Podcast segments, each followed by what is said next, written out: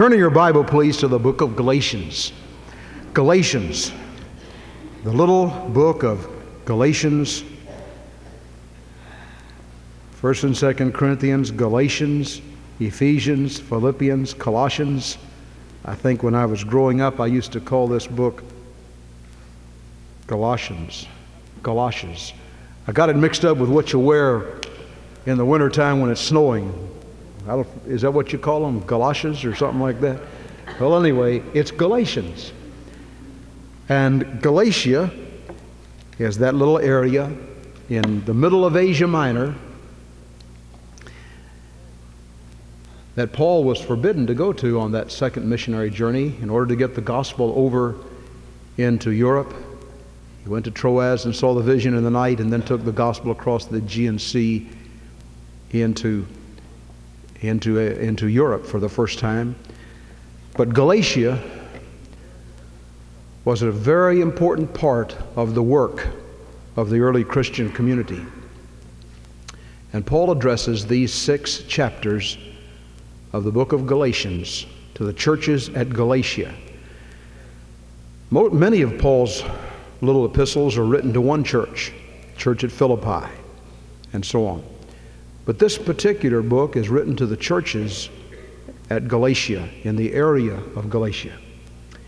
And we want to look at the entire first chapter tonight under the theme, to deliver us out of the darkness of this present evil age. Let's bow together in prayer. Our Father, we humble ourselves in thy presence tonight, knowing that in our flesh dwelleth no good thing, but the Holy Spirit is the one who can add power to the preached word. We plead tonight that the Holy Spirit would take the word of God, drive it home to hearts in need, cleanse us from sin. I pray that in my own life, this vessel will be a vessel unto honor, cleansed, speaking forth the word of truth. And may the Spirit of God give open hearts so that we can hear beyond the voice of a preacher, the voice of God speaking to our hearts tonight. Call from this audience somebody to be saved, somebody to serve you, somebody to be a special envoy in the King's army, somebody to get under the load of the Lord's church here and get burdened to become part of this fellowship to help build a strong work for Jesus. We thank you in Jesus' name. Amen. Would you follow along in your Bibles as I read the twenty-four verses of Galatians chapter one? Paul, an apostle, not of men, neither by man, but by Jesus Christ and God the Father who, who raised him from the dead. And all the brethren who are with me unto the churches of Galatia. Grace be to you and peace from God the Father and from our Lord Jesus Christ, who gave himself for our sins, that he might deliver us from this present evil age, according to the will of God and our Father, to whom be glory forever and ever. Amen. I marvel that ye are so soon removed from him that called you into the grace of Christ unto another gospel, which is not another, but there are some that trouble you and who would pervert the gospel of Christ. But though we or an angel from heaven preach any other gospel unto you than that which we have preached unto you, let him be accursed. As we said before, so say I now again, if any man preach any other gospel unto you than that ye have received, let him be accursed.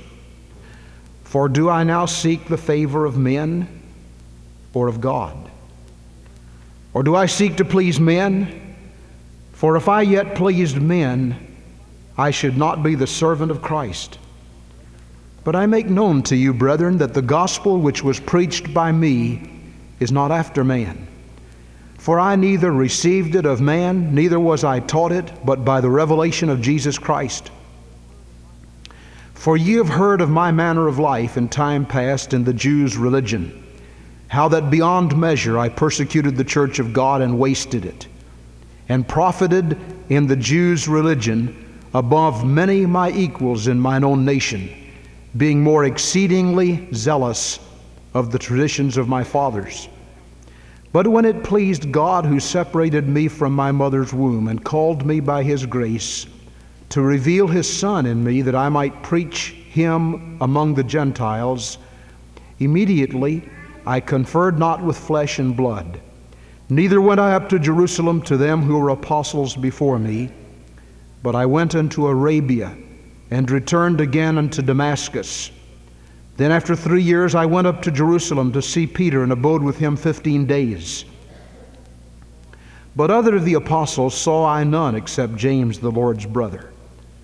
Now the things which I write unto you, behold, before God I lie not. Afterwards I came into the regions of Syria and Cilicia, and was unknown by face unto the churches of Judea which were in Christ. But they had heard only He who preached us in times past, He who persecuted us in times past, now preacheth the faith which once He destroyed. And they glorified God in me. The theme of the verse of the passage tonight is verse four, who gave Himself for our sins, that He might deliver us from the present evil age, according to the will of God and our Father. That He might deliver us from the present evil age, He presented the glorious gospel. And tonight we want to think about the primacy of the gospel, the plan of the gospel, the purpose of the preaching of the gospel, at least from Paul's perspective, and last of all, the power of the gospel. First of all, the primacy of the gospel. The gospel of Jesus Christ is God's prime plan for this age. That's what this age is all about, the preaching of the glorious gospel of Jesus Christ. And that gospel needs to be declared in an unadulterated form. We need to know what the gospel of Jesus Christ is. There are many things that the gospel of Christ is not. I hope you'll understand when I say this. When I preach to you on the message of hell, and I warn about hell in all of its horrors, in all of its tragedy, in all of its terror, and I know there's a hell, and the Bible has much to say about hell. If I preach to you about hell, I'm not preaching the gospel of Christ. Now, the, do- the doctrine of hell needs to be preached, and there are some people who say, now, preacher, you just stick right to the gospel. And I'm going to show you tonight how difficult that is if you're going to cl- declare the whole counsel of God. The primacy of the Word of God is the gospel, but there are other things that need to be preached, and the doctrine of hell needs to be preached, but it is not the gospel. The doctrine of heaven is the most comforting doctrine in the Bible. I love to talk about John fourteen. Let not your heart be troubled. You believe in God, believe also in me. In my Father's house are many mansions. If it were not so, I would have told you. I go to prepare a place for you, and if I go and prepare a place for you, I will come again and receive you unto myself, that where I am, there you may be also. And whither I go, you know, and the way you know. And that's the wonderful message of heaven. And Second Corinthians five one reminds us, we know that if the earthly house of this tabernacle were dissolved, we have a building of God, a house not made with hands, eternal in the heavens. For in this we groan, earnestly desiring to be clothed upon with our house, which is from heaven, if so be that being clothed we shall not be found naked. And we look forward to that glorious day when God's people will be with Him, and banished will be crying and weeping and sorrow and death and cemeteries and funeral homes and hospitals and medicines. But as comforting as that wonderful message of heaven is, that's not the gospel. We need to talk about Christian living. The Bible says that we're to remember that we're a holy nation, a peculiar people, called by God. We're to be zealous of good works. We're to be salt in the earth and light in the world. And as important as it is for you and me to be little Christs, and for the preacher and the Sunday school teachers and our moms and dads and everybody that's in any kind of spiritual responsibility to lay the, the glorious opportunity of godly, holy living on the hearts of Christians. That's not the gospel. The doctrine of the second coming of Jesus is mentioned over three hundred sixty times in the chapters of the New Testament. There is no more glorious doctrine. Oh, Lord Jesus, how long, how long, ere we shout that glad song, hallelujah, Christ returneth, hallelujah, amen. And that doctrine needs to be preached. It ought to be part of every message. It ought to be part of every revival. The church needs to be expecting the glorious coming of our Lord. But as powerful and wonderful as that truth is, that's not the glorious gospel. I could go on and on tonight. What is the gospel? Simply stated, Paul told us over in First Corinthians chapter fifteen. He said, "Moreover, brethren, I declare unto you the gospel, which I preached unto you, which also ye have received, and in which ye stand, by which also ye are saved. If you keep in memory what I preached unto you, unless you believed in vain. For I delivered unto you first of all that which also I received, that Christ died for our sins, according to the Scripture, that he was buried, and that he arose again the third day, according to the Scripture, and that he was seen of Cephas, then of the twelve, and on and on, and last of all, he was seen of me as one born out of due season." What is the gospel? The death and burial and resurrection of Jesus Christ. That's the glorious gospel. And my friend, the primacy of the gospel is nowhere more severely pointed to or underscored than in Galatians chapter one. And here's what Paul says, "But though we or an angel from heaven preach any other gospel unto you than that which we have preached unto you, let him be accursed. As we said before, so say we now, if any man preach any other gospel unto you than that which we have received, let him be accursed." What is he saying? He is not saying, if a man preaches on the second coming, let him be accursed. Or if a man preaches on the doctrine of hell, or the doctrine of heaven, or the importance of godly living, or holiness, and all of those marvelous truths, that's not what he's saying at all. He's saying if anybody connects any kind of works with salvation and makes that part of the gospel, let him be accursed. My friend, the gospel of Jesus Christ saves. What is the gospel?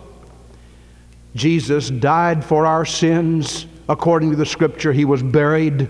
Three days later, he was raised from the dead. And my hope and your hope for eternity is in the gospel. Nothing added, nothing subtracted. It is not the gospel plus holding out true to the end. It is not the gospel plus water baptism. It is not the gospel plus godly living. It is the glorious gospel. And Paul was so overwhelmed with this as he wrote to the Galatians, who had be, been influenced by the Judaizers who came along and said, it's all right to believe that Jesus died, that he was buried, that he was raised from the dead. That's part of the gospel, but you have to do some other things.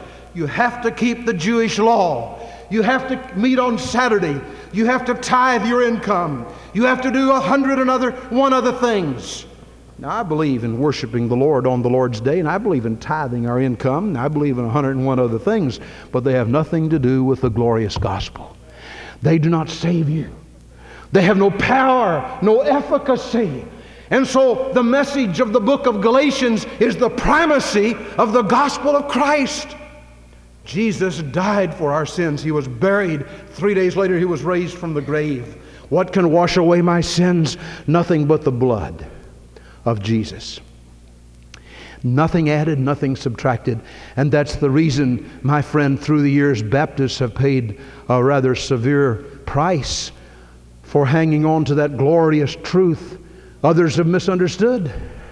Why, they've said, you all teach that you can be saved by the blood of Jesus and go out and live for the devil and still go to heaven. Why, that's a lie. We don't teach any such thing as that at all. But I want to tell you this. When you give your life to Jesus Christ and He comes into your heart, if He doesn't change you, you better check up on what kind of gospel you received. Because the gospel of Christ is a changing gospel. It changes our mind. It changes our life. It changes our destiny. It changes our direction. It changes our motivations and our ambitions and our lifestyle. That's the reason the gospel is prime. And so Paul says, if anybody comes to Glendale Baptist Church, if anybody comes to Bowling Green, if anybody comes to Galatia, if anybody comes and preaches any other gospel than the gospel I have given you, let him be accursed. Secondly, in this chapter, notice the plan of the gospel. The plan of the gospel. Look in verse six, I marvel that ye are so soon removed from him that called you unto the grace of Christ, unto another gospel. The plan of the gospel is grace. That's just simply it.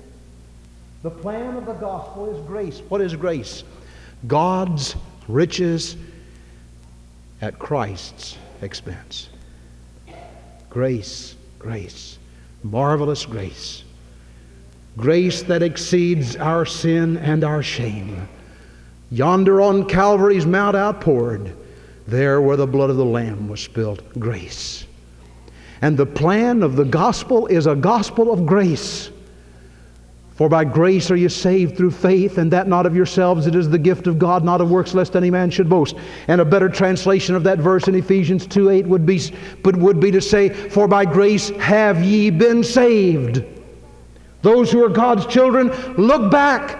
Remember that you were saved by grace. Someday the silver cord will break.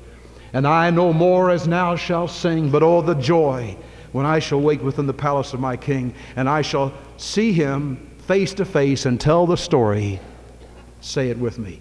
Saved by grace. The plan of the gospel is a simple plan. It's the plan of God's grace. Nothing added. Nothing subtracted. Thirdly, in this passage we see the purpose of Paul preaching the gospel. Beginning in verse ten, for do I now seek the favor of men or of God? Or I do I seek to please men? For if I yet please men, I should not be the servant of Christ. And then he goes into a long testimony that goes over into chapter two. And he tells about something like he did in Philippians. And I like what he said in Philippians. Notice Paul's testimony. It's found in chapter three. Though I might also have confidence in the flesh, if any other man thinketh that he hath reasons for which he might trust in the flesh, I have more. I was circumcised the eighth day of the stock of Israel, the tribe of Benjamin, Hebrew of the Hebrews, touching the law, Pharisee, concerning zeal, persecuting the church, touching righteousness, which is of the law, blameless. But what things were gained to me, those I counted loss for Christ. Yea, doubtless I count all things but loss for the excellency of the knowledge of Christ Jesus my Lord, for whom I have suffered the loss of all things, and do count them but refuse, that I may win him. When Christ and be found in him, not having mine own righteousness which is of the law, but that which is through the faith of Christ, the righteousness which is of God by faith. Now notice the purpose of his preaching. He said, I do not per- preach to please men. I preach to please God. That word preach is an interesting word. We usually think of this man's the preacher. An evangelist comes, he says, we say, he's the preacher. Doctor Paul Montgomery is our guest here tonight, and we say, well, he's a preacher. Brother Jim Wade, a preacher. Brother Don Knowles, a preacher. These men are preachers of the Word, and we say, well, praise the Lord. We love them. We thank God for them. But did you know that the word used there is a word that is used in other scriptures to refer to what every believer needs to do? We're all preachers. Every one of us. We are declarers of the glorious gospel. And Paul says, my purpose as a declarer of the gospel, since I've been liberated and freed from sin, the purpose of my life is not to please me, but to please God. Now, there are several reasons for this. My friend, if we would just please men, we'd have to be as different as a chameleon. We get with this little group over here in order to please them, we have to turn brown. We get over here and we have to please them. They've got on green, green clothes, so we turn green. And we get over here and here's some blue people, and we turn blue because we've got to be like the chameleon. We've got to please people. And when you, as a Christian, begin to live your life just to please people, you're in deep trouble. When you're with this crowd, you're like them. When you're with this crowd, you're like they are. When you're with this crowd, you're like they are. But if you live your life and you declare the glorious gospel to please Christ, then you're always the same. You're here. They may not agree with you, but they know where you stand. You be nice about it. I don't think there's any special blessing on people being crude, rude, mean, ugly all the time. I think you can express your opinion and your understanding and your conviction in a gracious, kind way. And when you're with this group, you can stand the same way. When you're with this group over here, you can stand the same. Over here, you can stand the same way. Anywhere you are. And pretty soon people say, you know, there must be power in something that, about that man's life, because he's not afraid, she's not afraid. Why, they stand for what they believe. And Paul said, Paul said, I don't even plan to try to please men. My purpose is to please God. And beloved, if we could leave this auditorium tonight and say, by the grace of God, I'm going to be that kind of declarer of the gospel. I'm going to live my life to please our Lord. That's what I want with my life. I want to honor Christ with all my life. There'd be some changes where we work. There'd be some influences where we live. One of our ladies one day called me and asked me to visit one of the men that I think is a manager of one of the factories here, or high up in management. I went to see him. One of our men went with me to see him. And oh, the man was just uh, belittling everything about God and about the Word of God and the, the churches, and he hated the city and all kinds of things like that. And then he said, but I have to say this, there are a few people that I've met in the factory that go to your church that seem to live what they believe, though I don't believe what they say, but they live what they believe and they seem to believe what they live. That said a whole lot. He didn't know how else to say it, but what he was really saying is they didn't seek to please men, they pleased God. When we go to our works tomorrow, when we go to our labor, when we go to our places of responsibility, will we be to please God? That's what Paul said, the purpose of what I'm all about. And then he said, look in verses twenty-three and twenty-four, he said there were a lot of things they didn't know. Verse twenty-two, they were, I was unknown by face to the churches of Judea which were in Christ. They didn't really know me. They just heard something about me. What'd they hear? Why, Paul was called that man that turned the world upside down. He was called a rabble-rouser. Everywhere he went, he didn't look about the motels. He looked to see what kind of jails they had, because that's where he usually ended up. But what did they say about Paul? Why, they heard only that he who persecuted us in times past now preaches the faith which once he destroyed. Is that what they say about us? Is that what they're saying about us? Oh, God, help them to say it. Help us to so order our lives that the plan of our approach, the plan of our attack, as we get the glorious gospel out by word of mouth, by quiet testimony, by influence, by declaring, by soul winning, by personal visitation, by radio, by the pulpit, by every means, that the people will realize that we're seeking to please God, not man. Last of all, the power of the glorious gospel. Look in verse four again, who gave himself for our sins, that he might deliver us from this present evil age, according to the will of God and our Father. What is the power of the gospel? It's the power of deliverance. Paul said in Romans, I am not ashamed of the gospel of Christ, for it is the power of God unto salvation to everyone that believeth, to the Jew first and also to the Greek. That little word for power there is the word dunamis, which means a little seedling power. You drop a little seed into the ground and it dies, but in dying it breaks open and germinates, and after a while there comes forth some some flower, some some vegetable, some kind of a leaf, because of death. And the Bible says that's what the gospel of Christ is. It is the power of God dropped in to a person's life who is dead.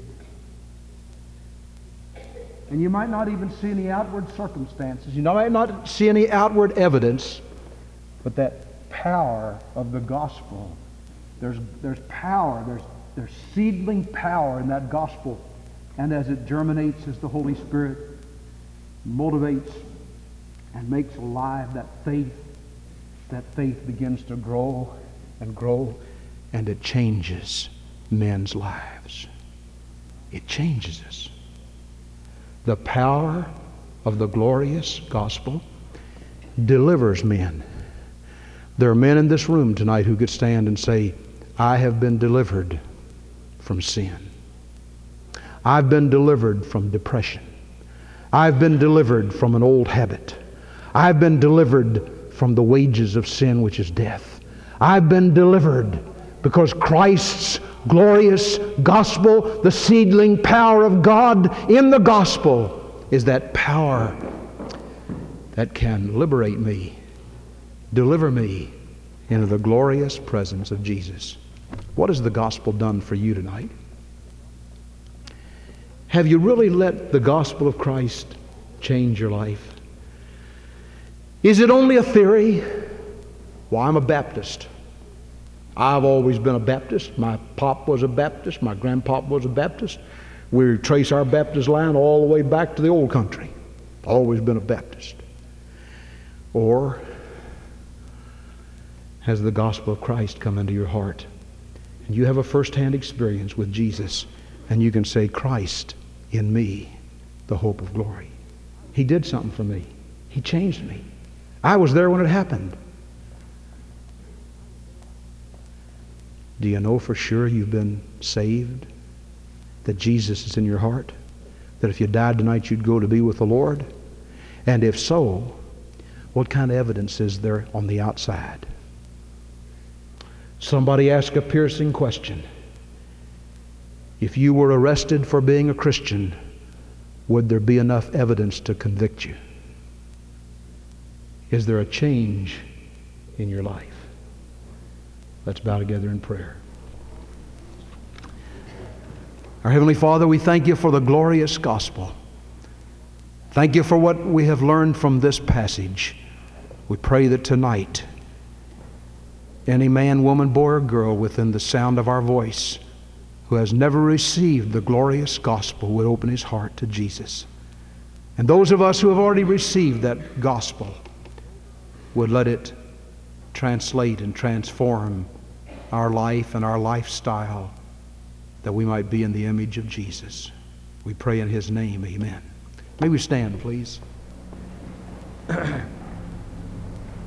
Just as I am without one plea, but that thy blood was shed for me, O Lamb of God, I come to thee. It's been a blessing bring the message to you tonight. And I just pray that in these next few moments, the Holy Spirit will speak to hearts. If you're here and you're not positive you'd go to heaven if you died tonight, you're not really sure of that, I'd like to ask you to get sure. There's an awful day coming, a day of accounting. We'll have to give an account for our soul. We'll have to give an account for all eternity. And forever, forever, and forever, without hope, in a Christless gloom if you're without Jesus. I want to ask you to come to Jesus tonight. If you're already a Christian, are you living like God wants? Have you confessed Him openly? Have you followed Him in baptism? Have you followed Him in church membership, in discipleship? Are you serving Him? Has there been a change in your life? If there's an absence of change, or if there's been a hankering back after the old things, why not just say, Lord, I want to serve you. I want you to be first in my life. While we just wait in Jesus' name, is there someone who ought to come tonight? Just come. Take a stand for the Lord while we pray, while we wait.